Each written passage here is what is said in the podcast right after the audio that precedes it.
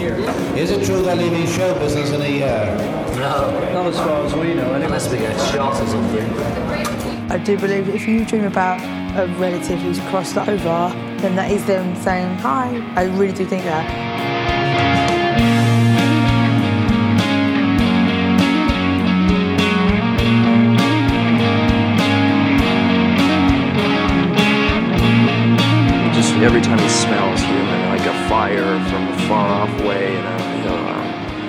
Get really disgusted and hide, and he just tries to stay away from people. I can relate to that. Hey folks, Strange Music Stories back again with another weird instance in rock history for you. And this is the third episode on this podcast channel. I'm your host with the most, Chris. I'm sorry, that was incredibly cheesy. In fact, I'm going to refrain from making corny jokes this episode because what I'm about to discuss is very serious. So, the title of this episode is called The Station, and I'm sure some people will be able to guess what I'm referring to without me divulging any more. Also, in addition, I have to slap an audio discretion warning on this one since there is some very graphic imagery. You have been warned. Okay. So, once again, for those that don't have the faintest clue as to what I'm referring to, I'd like to shed some backstory into the topic before diving headfirst into the main event. Here we go. Great White is a hard rock band that was formed in 1977 in Los Angeles, California. The band was founded by guitarist Mark Kendall and vocalist Jack Russell. Kendall wanted Russell to join his band, seeing as how it was originally his idea to put it together, apparently.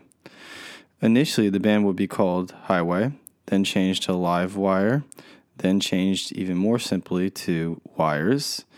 And side note, I love how there's always stories within stories as I'm trying to get to the main topic. Hold on to your pants, this one's a real doozy. So, as mentioned previously, Russell and Kendall started the band together. Unfortunately, things were not meant to last very long in the beginning with Mr. Russell, as in 1979, he apparently shot a live-in maid with a gun in a botched robbery attempt, and as a result, he was almost charged with eight years in the slammer. He recounts the story at great length, and believe me, it's a long narrative, but interesting nonetheless. Russell recalls, quote, Oh yeah, I did shoot a maid, unquote. He goes on to describe, This was back, I just turned 18. I was really into coke. I didn't have any money. I ripped off anybody I could by conning them. I would get Visine and put it in a dropper bottle and tell people it was L25, you know, liquid LSD. And the thing about Visine back in those days, it was just like LSD. It would glow under a black light. And I was like, see, it's the real deal. And they're like, yeah. People started getting wise because they weren't getting high. You know, I remember living with my bass player up in Glendora, also in California, and I came home and one of the other roommates was like, You got to get out of here. And I'm like, Why? And he's like, There were a couple guys with guns that came here looking for you. I'm like, Okay, time for me to exit stage right. So I headed back to my mom and dad's house.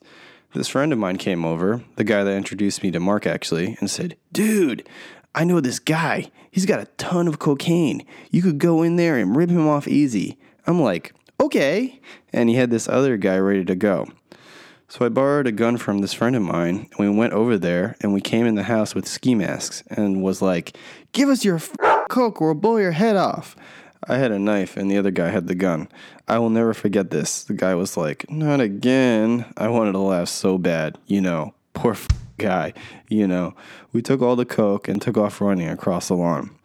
There were people across the street. They had kids, you know, and they were screaming because two guys were running down the street with a bag of blow and a gun and a knife. We dive in the car and take off. I was like, wow, this is a no brainer. Easy way to score drugs and get paid. I got some intel on another guy that I used to go to school with, and the deal was he had a bunch of blow. So me and a friend of mine were planning on going there and doing the same thing. So I borrowed the gun again, and it was a 22 revolver. We kept it loaded when we did this only because when you point a revolver at somebody, you can see if it's loaded or not. So that is the only reason I had it loaded. So we went to this guy's house. I smoked some PCP before I went in the house, which was not a very good idea. I walked in the house and blacked out. So what I'm about to tell you now is what I know from the court transcripts, because I have no recollection until I woke up. I'll get to that.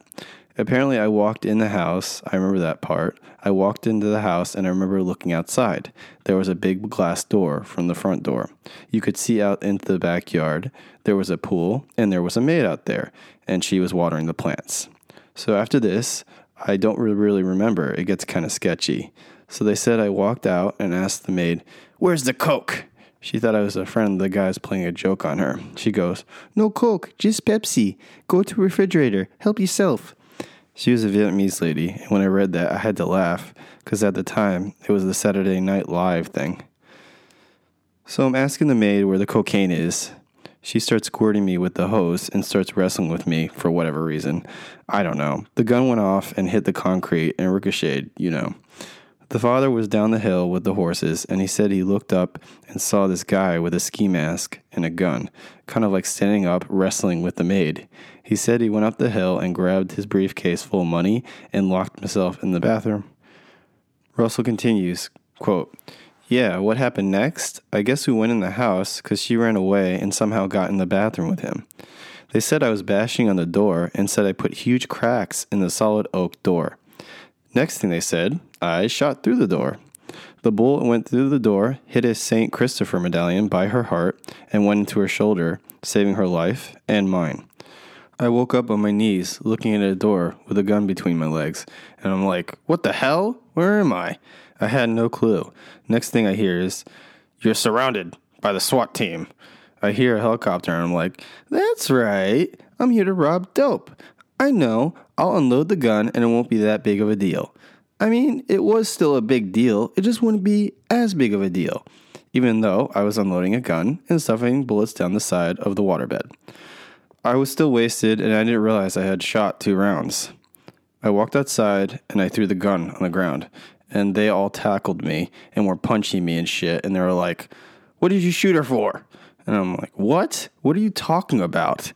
They told me I shot somebody. I heard my dad's voice say, One of these days, you're going to get all hopped up on that stuff and you're going to shoot somebody. I used to be like, What are you talking about, Dad? I don't even have a gun. How would I ever shoot somebody? That's ridiculous. I'm like, oh my God, I shot somebody. I went to court after all this stuff and they gave me eight years.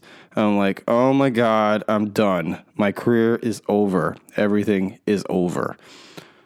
Of course, it was like, my God, I hurt somebody, I shot somebody. But on the other hand, it's just, that's what you get. I was just happy she was alive because I felt bad enough shooting somebody, but it was weird because I don't remember doing it. I passed out in the courtroom and I woke up in the back. I remember being in the holding cell and waiting to go, and my attorney said, What happened? And I said, I can't believe I got eight years. He was like, Don't worry about that. You won't be doing eight years. You're going to YA. I go, What do you mean? He said, You're going to CYA, California Youth Authority. That's the step between juvenile hall and prison. He said, They'll send it to you when you get there. They factor all these things and resend it to you. So I do my psych evaluation and I went in front of a board. They have two boards a regular board for lesser crimes with two people on it, and a full board with four people on it with more intense crimes. So I get the regular board. There are two guys sitting there, and prior to this, I hear about a drug rehab program. You could go in there for 18 months. It's a whack job program. They shave your head, it's just crazy, but they can cut your time in half. So I really wanted to get into it. I'm going, I want to get into this program. I get up in front of the board and we talk, and questions get asked and answered, and they say, Well, three years. I'm like, wow, I have to do a year and a half before I'm even eligible to go to the rehab place. But then the guy says, hold on, you're a full blown case. We can't sentence you. We are a regular board. You're going to have to be sentenced when you go up north, which, by the way, is where the drug rehab program is. I'm like, cool, I got another shot at this. On the morning of my 19th birthday, the 16th at 6 a.m., they said, okay, we're shipping you to Preston now. So somehow they had the paperwork wrong and they had me as a flight risk. So here I am on my birthday with my legs and hands shackled, and they give me a sack lunch now. Have you ever tried to eat with your hands shackled? Not that I didn't deserve it, but you get my point. So they put me in a lodge with all these mediocre criminals. You know, guys that aren't the worst, but still bad enough because they all like riots and people getting stabbed. And guys saying, You better get over there and punch that dude or we're to stab you. And then they add time to your sentence. So I was like, I need to get out of here. I'm going to end up catching time. So I go before the board and they're like, 21 months. I mean, that's awesome, but I mean, that gives me three months before I can even go to this drug program. I don't want to catch time.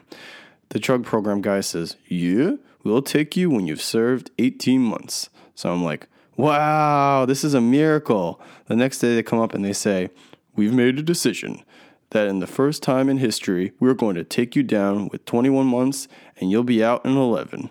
I mean, talk about divine intervention. This is like the miracles of miracles. I was thanking God. It's just a story of divine intervention. I mean, I knew at six years old I was going to be a rock star. It was a totally spiritual experience. It was laid out for me in very vivid detail that I was going to be a successful musician.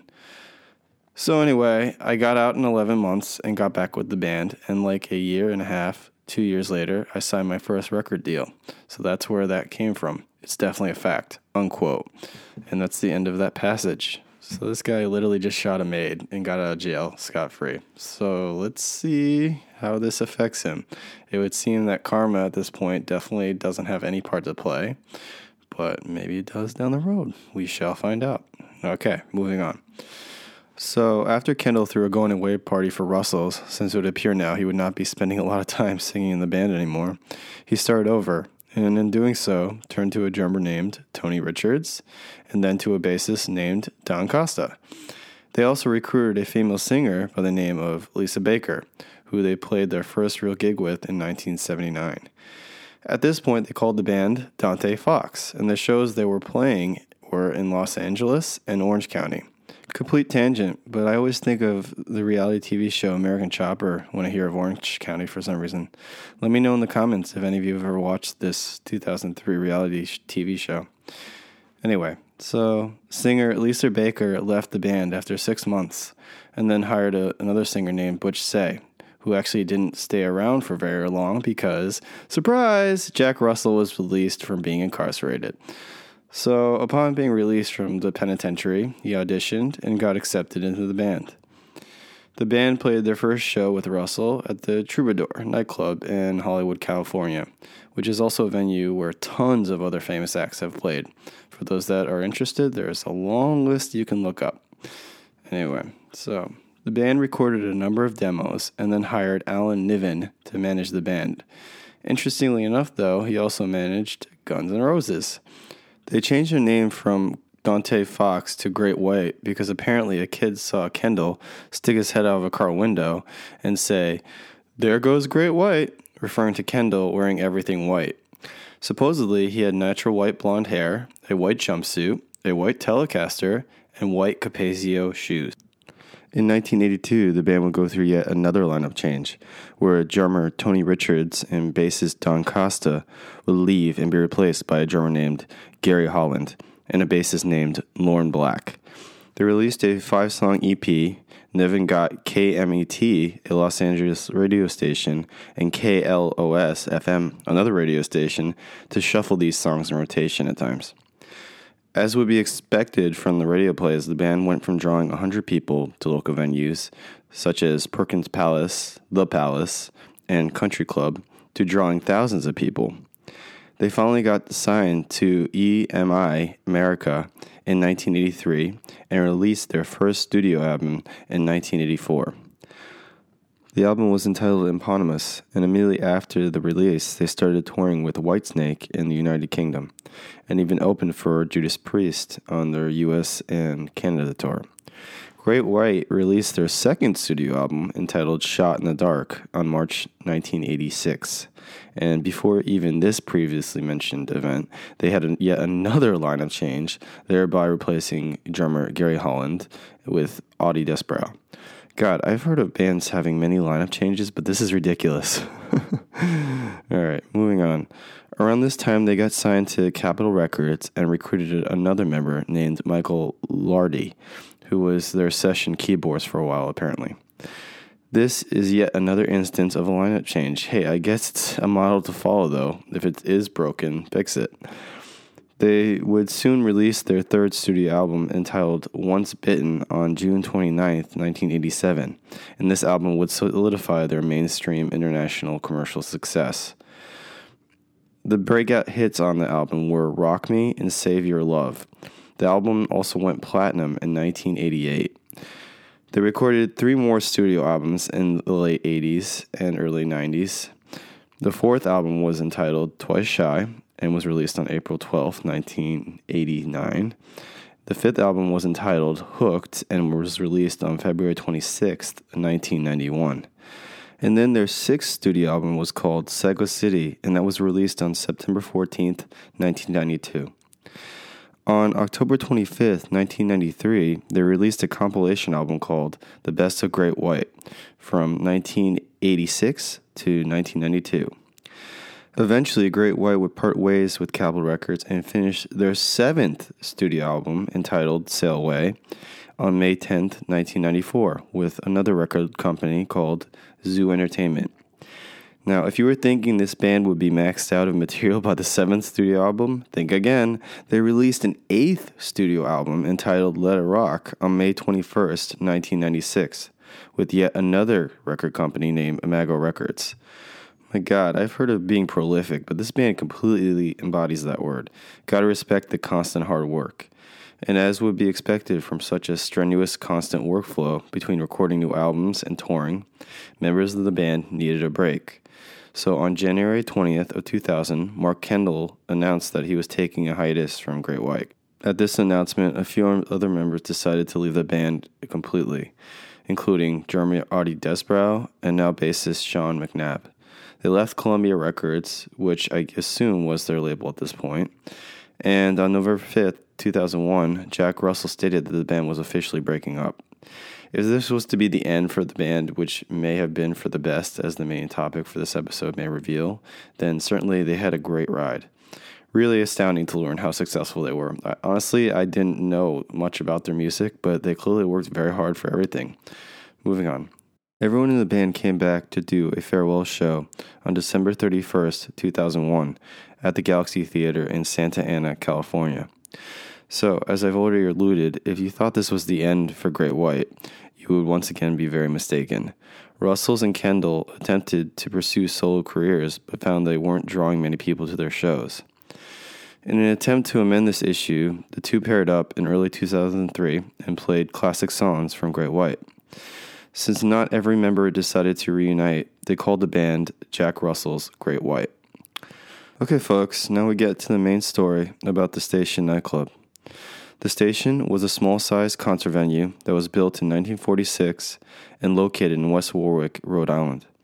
It was 4,484 square feet in size, and the licensed maximum capacity was 404 people.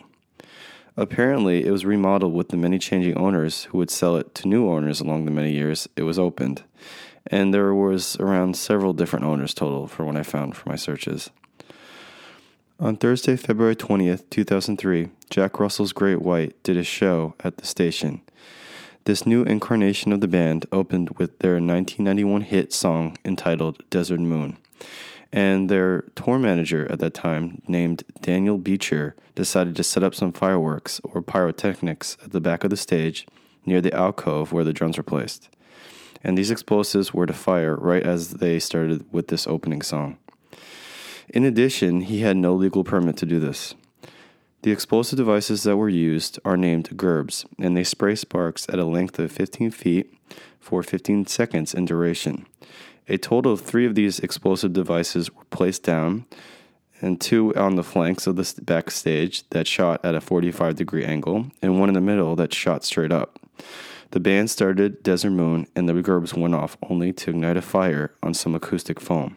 Quick side note interestingly enough, actually, if you were to watch the official music video of Desert Moon, the main theme for the video seems to be fire, given that the band is playing by a bunch of bonfires for nearly the entire music video. Not sure if that's a coincidence, but nonetheless very eerie. Moving on. The two gerbs that were firing at the sides were apparently the ones that started the fire. From here, we have a seemingly very tragic situation on our hands. The acoustic foam that was ignited had two layers, the first of which was much more flammable and acted as the initial accelerant for the flames, and it is slash was called urethane foam. Above that was the second layer, which was harder to ignite but contained more deadly gases, including carbon monoxide and hydrogen cyanide. This layer is slash was called polythene foam.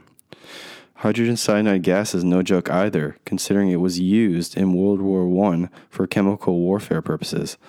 Also, apparently, inhaling the burning polythene foam for only two to three times would result in the loss of consciousness or death by suffocation. Yeah, my advice don't make this the next social media challenge. Excuse the dark humor. 20 seconds after the sparks finished erupting from the devices, the flames started rapidly climbing up both sides of the walls at the very rear of the stage. Realizing the peril they are in, the band stopped playing, and it's at this point Russell's can be heard saying over the microphone, quote, Whoa, that's not good, unquote. Yeah, no shit, Jack. Very shortly after he makes this remark over the PA, the fire alarms are activated and can be heard very audibly. However, no fire sprinklers turn on anywhere in the club. It took less than a minute for the entire stage to be completely engulfed in flames. The band and their escorts used the stage exit, which faced west, to leave the growing, kindling hell. There were a total of 462 people present for the show, and as already mentioned, the maximum capacity was 404. So basically, the venue allowed more people to enter than they were legally allowed to do. Not prudent. There were four possible exits from the establishment for the staff and the clientele to use in order to escape. The first, which was already mentioned, was the stage exit, and that faced west when exiting. The second and third one, which were on the opposite side of the venue from the stage exit, were from the kitchen and the main bar. Both of these faced east when exiting and were adjacent to each other. The last exit everyone could use, and it would appear a lot of people did sadly, was the main entrance, and this faced north when exiting. Based on the floor plan, it would also appear that the main entrance was very close to the stage, and this would not bode well for many, many people. Even more unfortunately, it would seem that the audience didn't have many options but to use the main entrance, causing it to be bottlenecked with throngs of people. One survivor named Gina Russo was with her boyfriend named Fred, and she recalls that ill-fated evening at around 10:30 p.m. She recollects, quote, "Once they said Great White was going to be taking the stage, it truly was body to body, shoulder to shoulder. You couldn't turn around, you couldn't twist around. Um, there were a lot of people." Unquote. She goes on to say, quote, "The pyrotechnics went up. Because of where we were standing, Fred had said to me, Look at that. Something is wrong. There's a fire. There is something on fire. Gina Russo continues, There was a fire exit maybe three or four steps to our right, and Fred just grabbed my hand and we went over to that exit. We got to the fire exit, and there was a bouncer standing in front of the door. And Fred is screaming, There is a fire. Open the door. There is a fire. The bouncer just stood there and said, No, the door is for the band only. It is club policy. Unquote. The exit she was referring to was the stage exit, which I already mentioned a little bit. Wow, so security blocked off that exit to the crowd, even though it was clear everyone was in grave danger. Oh man, when it rains, it pours. I'm going to read some more of Gina Russo's narrative on this crazy night because it's just so unbelievable. It sounds like something out of hell. She continues, quote, We got a few steps without it being this mad rush, but then I think all of a sudden it's when the rest of the crowd realized at this point half the ceiling is on fire. The lights are starting to shatter from the heat. It looked like a stampede, something out of a National Geographic. It was just, let's just go to that door. If you came in it, you knew that door. Side note, I'm assuming she was referring to the main entrance. Okay, continuing with the quote. Quote, Fred's hand was on my back at one point, and all I remember was him pushing me and screaming, Go! And when I tried to turn around to find him, all I saw were a sea of people, and their heads were on fire. It was melting black rain, what I call black rain. Glass was shattering everywhere, and people's heads were on fire.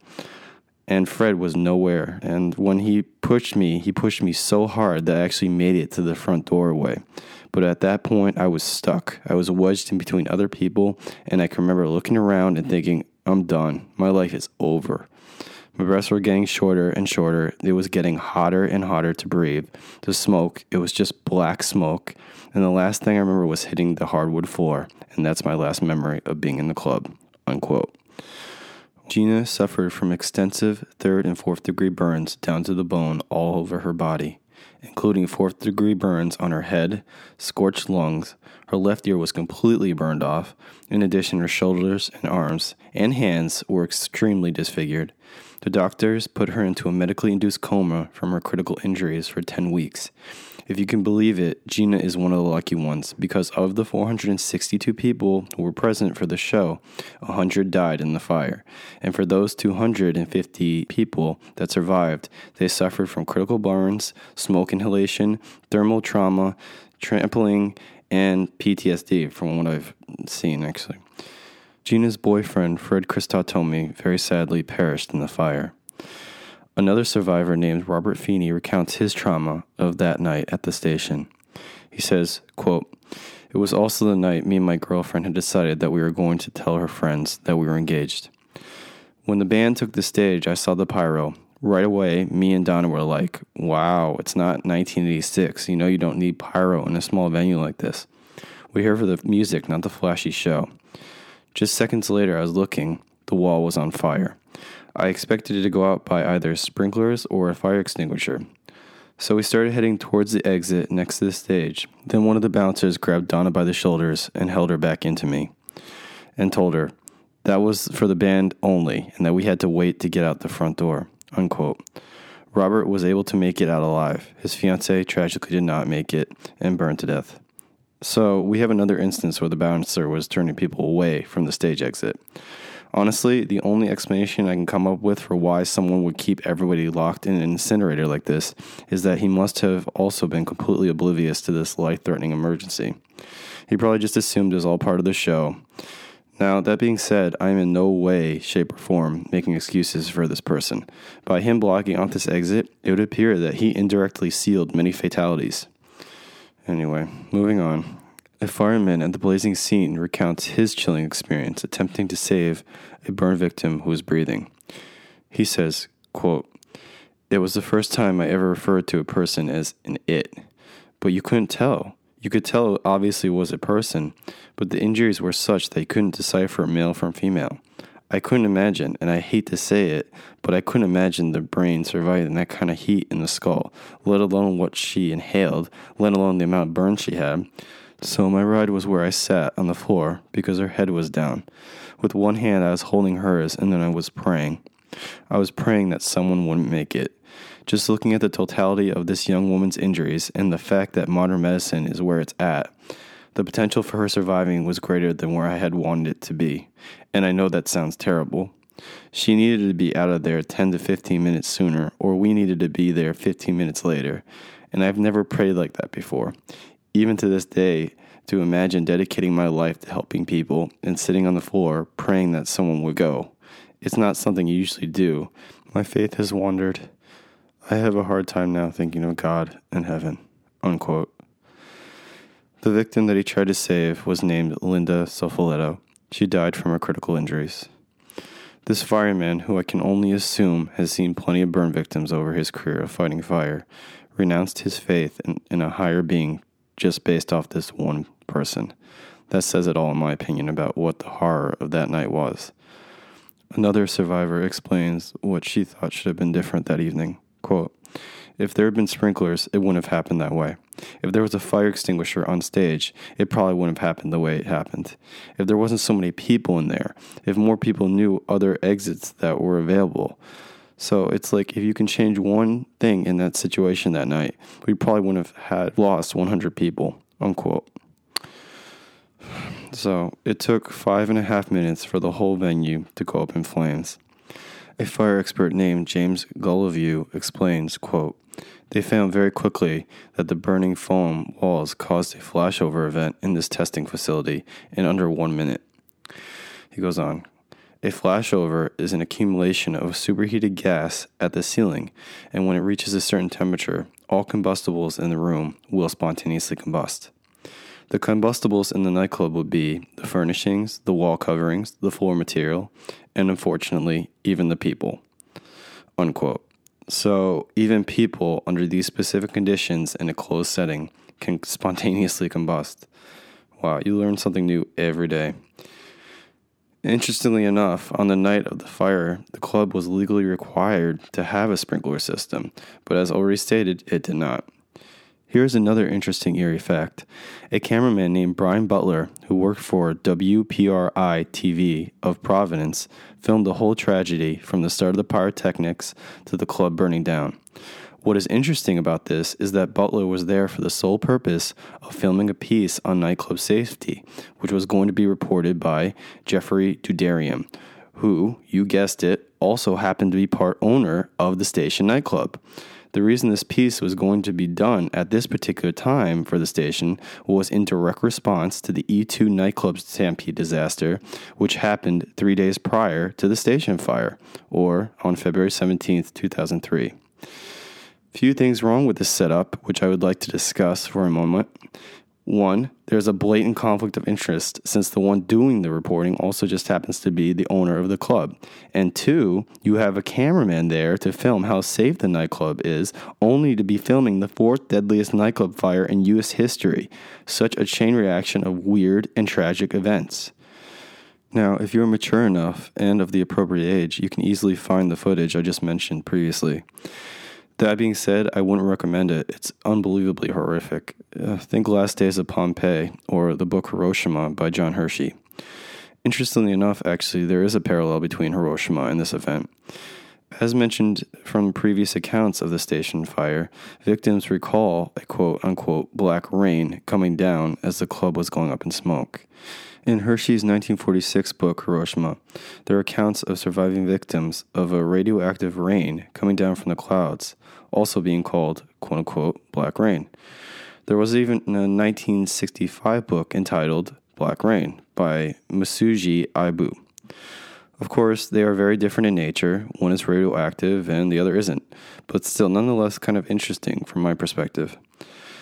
Okay, so the tour manager of Great White, Daniel Biechele, confessed to 100 counts of involuntary manslaughter on February 7th, 2006, against his lawyer's advice.